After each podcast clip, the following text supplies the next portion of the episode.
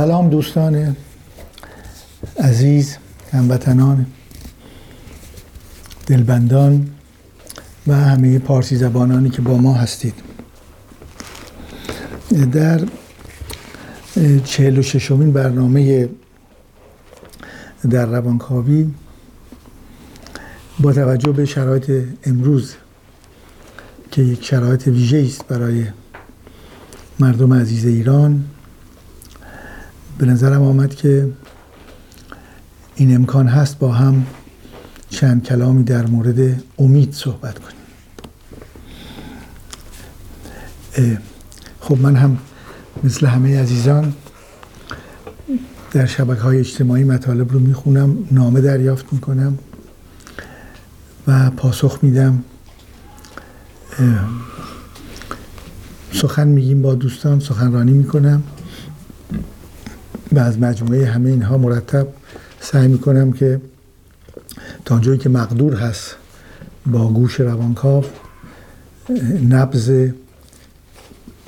امکان داشته باشه نبز مردم ایران مردم منطقه حتی مردم جهان و روش ها و بالا پایین آمدن های مجموعه روابط سیاسی شبکه ارتباطات سیاسی رو نگاه بکنم. ولی شاید یک امتیاز کوچکی که من داشته باشم اینه که جدا از روانکاوی و انسانشناسی با نگاه استراتژی سیاسی توسعه توسعه فرهنگ محور هم نگاه می‌کنم که در عضو در واقع کرسی این مطالعات در سوربون خب کسی که بازنشسته بشه در فرانسه بازم عضو همون کرسی میمونه به عنوان پژوهشگر. اونجا هم تجربیات پیدا کردم با دو کارشناسی حتی خارج از فرانسه یکی برای افغانستان یکی برای کره جنوبی. یک مقداری با این, این مقوله که حرفه‌ای وجود داره نگرشی وجود داره. کاری هست به نام استراتژی سیاسی توسعه فرهنگ و قوم محور. و تقباقه در اون هم تخصصی پیدا کردم و خب تونستم سه تا کتاب رو در به زبان فارسی در همین مورد کتاب اول نگاهی راهبردی به دوران سبز برای من یک تحول بزرگ استراتژی سیاسی است و دوم نگاهی راهبردی به آینده ایران و سوم نگاهی دیگر بر سرزمین فرهنگی ایران. در مورد سرزمین فرهنگ ایران خب ما چهار پنج جلسه قبلا هم شروع کردیم به صحبت کردن. میایم مرتب میایم برای که طولانی استیم ادامه پیدا می‌کنیم. ولی در شرایط حاضر از مجموعه پیام هایی که از ایران عزیز و ایرانیانی که مقیم ایران عزیز ما نیستند میاد طبیعتا یک سمت و سو داره. برای اینکه هرچه که باریکتر میشه امکان تصمیم یک جامعه هرچه که در فشار بیشتری قرار می‌گیره احتمالا افکار رادیکال تر میشه. رادیکال تر شدن یعنی اینکه این طیفش بسته تر میشه. اینکه اگر ما ببینیم قبلا مثلا مردم ایران به طور کلی در یه طیفی بودن که مثلا چپ چپ می‌رفت تا راست راست از مذهبی بسیار شدید وسواسی شیعه اصناعشری خرافاتی اون ته تهش می‌رفت تا کسی که اصلا اپیکوریان یا اصلا معتقد بود که همین امروز باید خوش بود و به هیچ کدوم از مبانی شهروندی نه اعتقاد داشت نه قانع بود نه رعایتش می‌کرد. یه همچین طیفی اینجوری بگیریم یه همچین طیفی بگیریم کسی که از باز هم تمام گفتار و پندار و کردار رو صد درصد بر مبنای اسلام می‌بینه و هیچ چیز نباید خارج بشه. اسلام هم یعنی آنچه که معممین میگن برای که خب از کسی دیگه که نیومده چیکارش میشه بکنه؟ نمیشه کسی بیاد قرآن بخونه و بگه من مسلمانم و تعبیر به رأی بکنه. معنی زیادی نمیده. به حال معمولا مذاهب رو نمایندگانشون می‌فهمند و میارن. اینجور رسم بر خب پس ببینیم که وقتی که در یک جامعه فشار زیاد میشه و ممکن هست که مشکلاتی پیش بیاد مشکل هست خطراتی برای جامعه پیش بیاد. این جامعه رادیکال تر میشه. یعنی اون طیف اندیشه و افکارش رو میبنده. مردم این طرفی میشن یا اون طرفی. مثال خیلی روشنش مثلا یک سال قبل از انقلاب اگر همسنان من که اون موقع سی سالشون بوده حتما خاطرشون هست. یعنی بالاتر از مثلا احتمالا 60 ساله ها 55 ساله ها ممکنه خاطرشون باشه.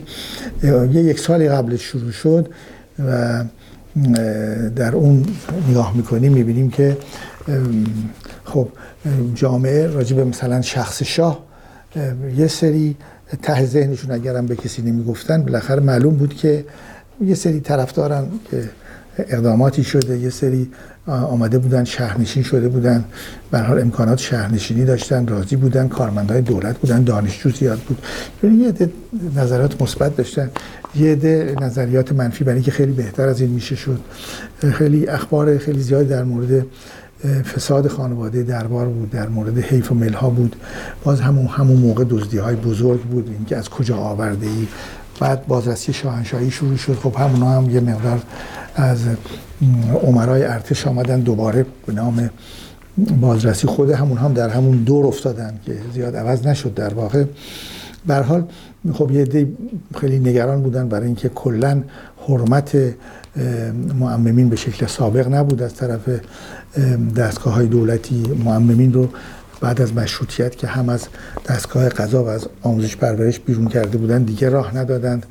البته خواستن سربازیشون ببرن که نشد و اینها بدون سربازی بدون سربازی زندگی کردن و بعد از انقلاب مسئله یه مقدار آمدن در پادگان ها برای معممین مطرح شد و خب یه مقدارم طبیعتا کسانی بودند که اونها به معنی واقعی کلمه دیگه به رشدی رسیده بودن و نظرشون این بود که بعد از مشروطیت ما نیازمند یک شکل و فرمی از مردم سالاری هستیم که یه مقدار زهج می بردن درد می بردن که انتخابات ها هم, هم می‌دونن. خود خانواده پهلوی هم می‌دونه که آزاد نبود و یه مقدار زیادی مردم از جامعه مدنی دور ماندن. یعنی خیلی هم بخوایم بحثش بود دقیقا همین عمق قضیه انقلاب اسلامی هم همین هست که و تنها مردمی در جامعه مدنی بودند که می‌رفتن مسجد و تکیه. و بقیه مردم به هیچ ترتیب نتونستن در یه جامعه مدنی جذب بشن. این تعریف جامعه مدنی رو اینجور انجام میدیم. میگیم افرادی که دور هم جمع میشن که نه هدف اقتصادی دارن نه هدف دولتی. خب وقتی جمع میشن یه تکیه درست می‌کنن چه جامعه مدنی. یا وقتی جمع میشن پدر مادرهای یک مدرسه انجمن خانم مدرسه میشه جامعه مدنی. سندیکاها جامعه مدنی. احزاب جامعه مدنی هستن. اگر بازنشستگان یک اداره دور هم جمع بشن تعاونی درست بکنن میشه جامعه مدنی. با هم مسافرت برن باز هم جامعه مدنی. یه روزنامه درست بکنن حتی روزنامه دیواری یه دبیرستان ده نفر روش کار می‌کنن میشه جامعه مدنی. پس این بحث جامعه مدنی دقیقا متاسفانه به دلیل حضور ساواک و ترسی رو که پیدا کرده بود دولت زمان جامعه مدنی رو به هیچ ترتیب بر نمیتافت. و طبیعتا خب وقتی جامعه مدنی نباشه مقاومت میره زیر زمین. وقتی وقتی مقاومت میره زیر زمین کسانی که می‌خوان مقاومت رو هم بشکنن باید برن زیر زمین. و یک جنگی اون زیر زمین رخ میده که گاه گاه میاد بیرون سیاه کرد مثلا میاد بیرون. و نه مردم چیزی می‌فهمند نه نتیجه به اون شکل میده ولی به حال کسانی که عزیزانشون از دست دادن اینها به یک کینه ای رو مسلح میشن که اون ادامه پیدا می‌کنه این مسئله. پس راه حل این بوده که جامعه مدنی رو می‌تونستن دوباره زنده کنن که نکردن. به هر حال منظور من این هست که ما یک سال قبل از انقلاب یک دفعه می‌بینیم که این در واقع رادیکال میشه جامعه. رادیکال که میشه اون شاه باید برود میشه مرگ بر شاه و بعدم اکسا و پاره میشه. میسوزه خیلی واقعا رادیکالیزه شدن یعنی هم یک طرفه میشه. و الان هم جامعه ما در شرط بحرانی که الان ما داریم داره رادیکالیزه میشه و این رادیکالیزه شدن اینه که یک مقدار در رادیکالیزه شدن در یک سو شدن ما مدارا رو از دست میدیم. هم نسبت به هم هم نسبت به خودمون.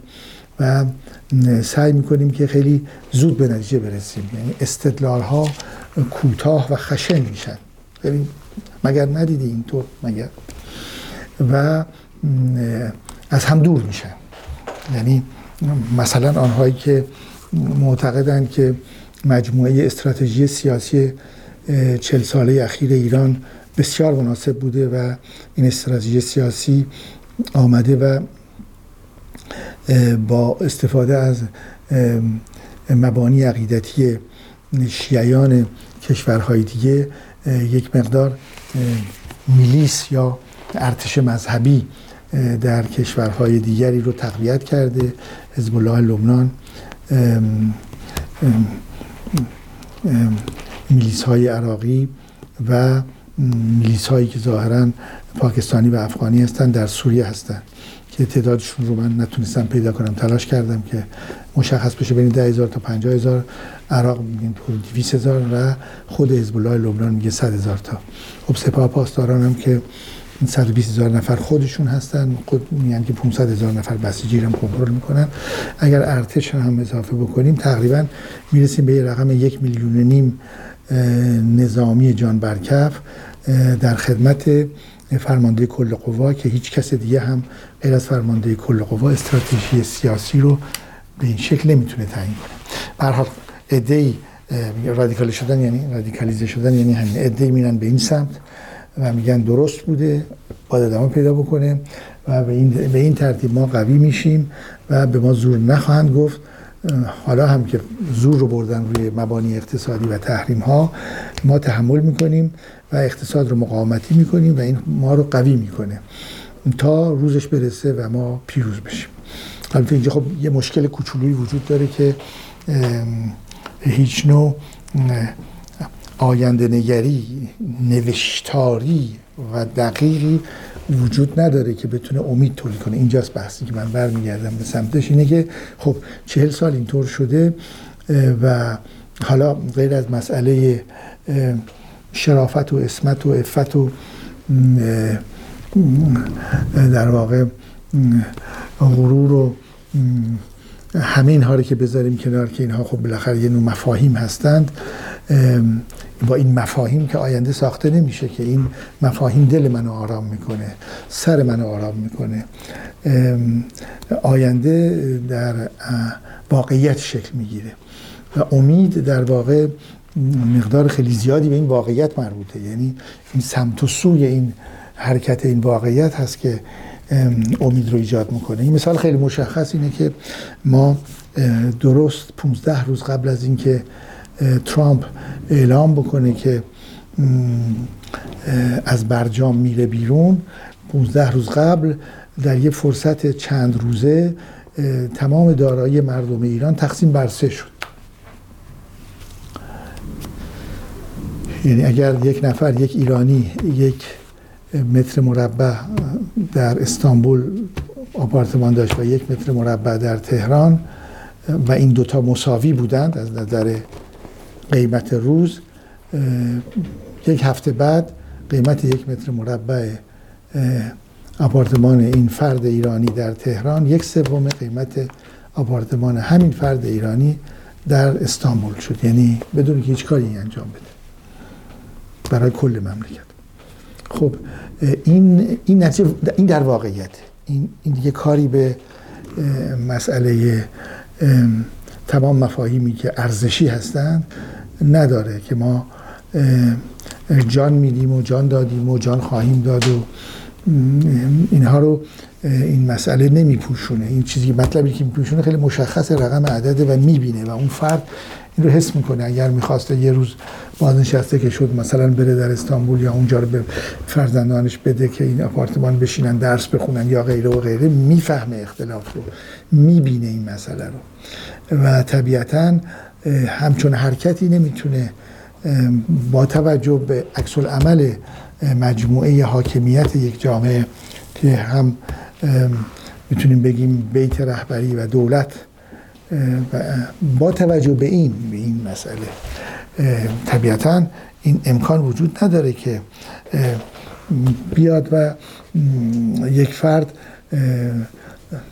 بره به سمت حالا امید بگه. من از این عمل امیدوار شدم که چیه چگونه. حتی اگر که تمام مبانی ارزشی آنچه که در به دفتر رهبری مربوط میشه به بیت رهبری مربوط با جان و دل قبول بکنه طبیعتا نباید از این عمل یک سوم شدن قیمت آپارتمانش در تهران نسبت به استانبول بیفته.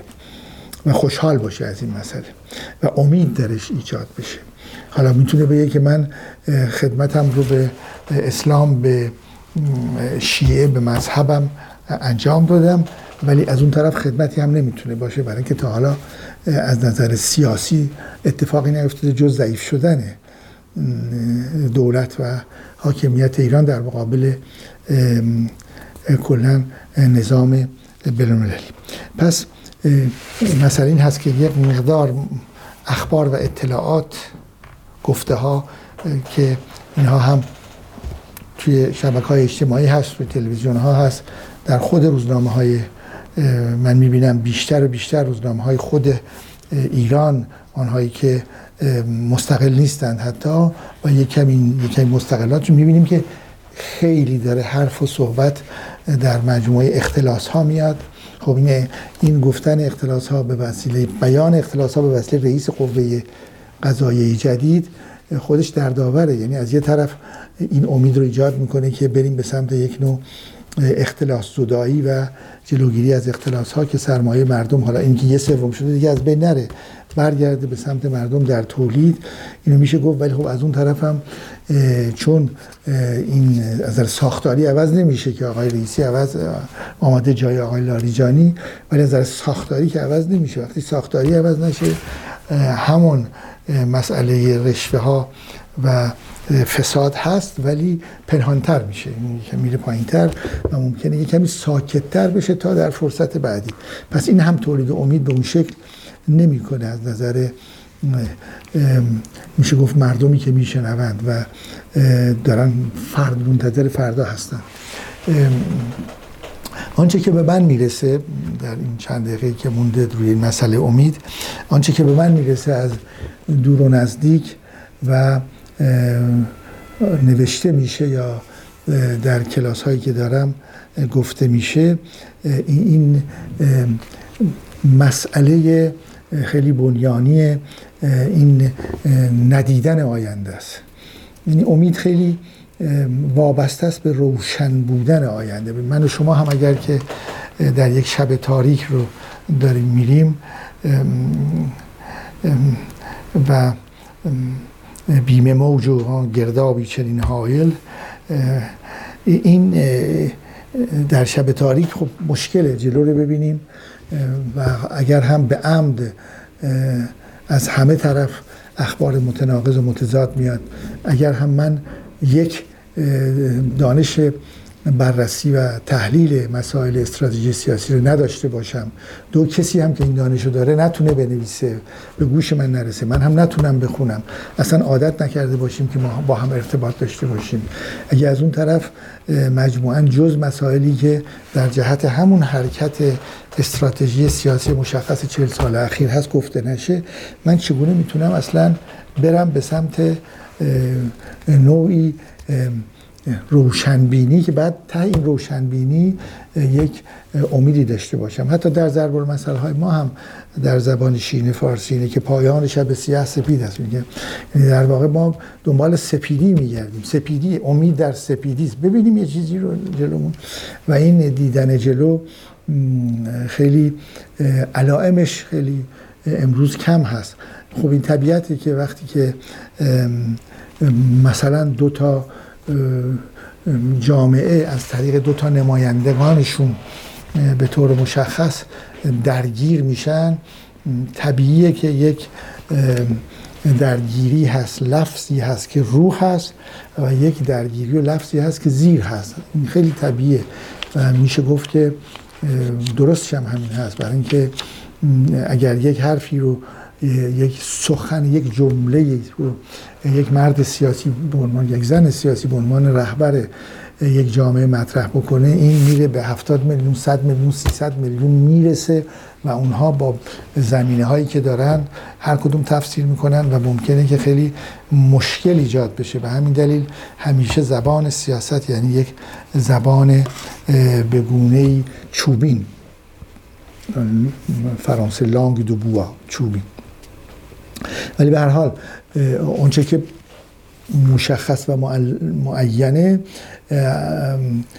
افراد فاضل و فرهیخته و عاشق این مملکت و زبان و فرهنگ سعی می‌کنن که نقششون الان بازی کنن و نقششون اینه که به هر حال ما محکوم به امیدیم. بحث اینه. یعنی نگاه روانکاو به امید اینه که ما محکوم به امید هستیم. شرایط بسیار سختی رو این فرهنگ و این مردم چشیدن دیدند ولی به هر حال ما الان اینجاییم هستیم. تعامل کردیم با فرهنگ های دنیا.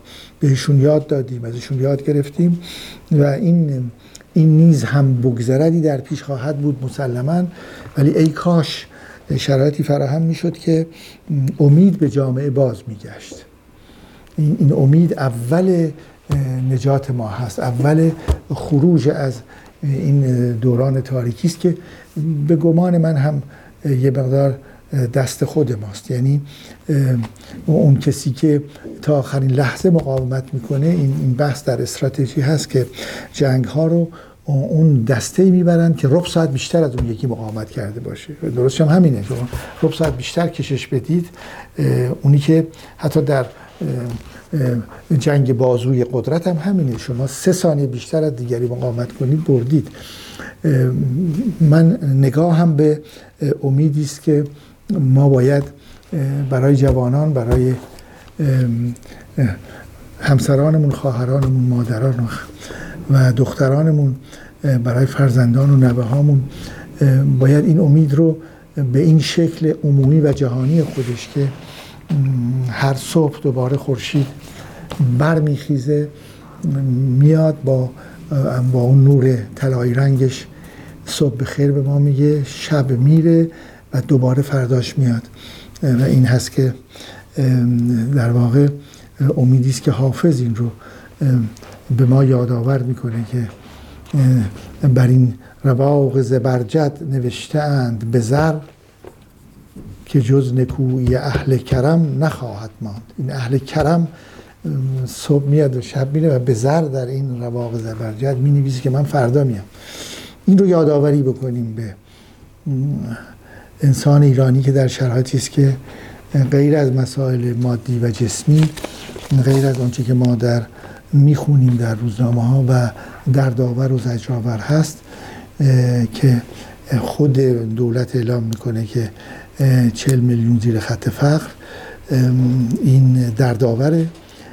ولی باید از اون طرف بگیم که هر چه پیش بیاد ما مردمی قدیمی فرهنگی قدیمی فرهنگ بسیار بسیار با ارزش یگانه امتیازات فراوان فرهنگی امتیازات فراوان سوق جیشی جایی که قرار گرفتیم در هستی در کره زمین طبیعت بزرگ پهناور و بخشنده و خب نصف مردم بالای سی و نصف زیر سی جوان و خب با همه اینها باز دانشگاه دیده درس خونده و مشتاق. این مجموعه رو نگاه بکنیم و تلاش بکنیم با حضورمون حضور فعال حالا بعد این حضور فعال می‌تونیم بگیم که من در جلسه سخنرانی دیشب با این مسئله روبرو شدم که وقتی حضور فعال رو مطرح کردم یه مقدار این بحث مطرح شد که حضور فعال شما در خارجید و میگید که ما بریم در داخل حضور فعال پیدا بکنیم. که این رو باید احتمالا در برنامه آینده همون مسئله جامعه مدنی یا حضور فعال با هم صحبت کنیم. شب و روزتون خوش.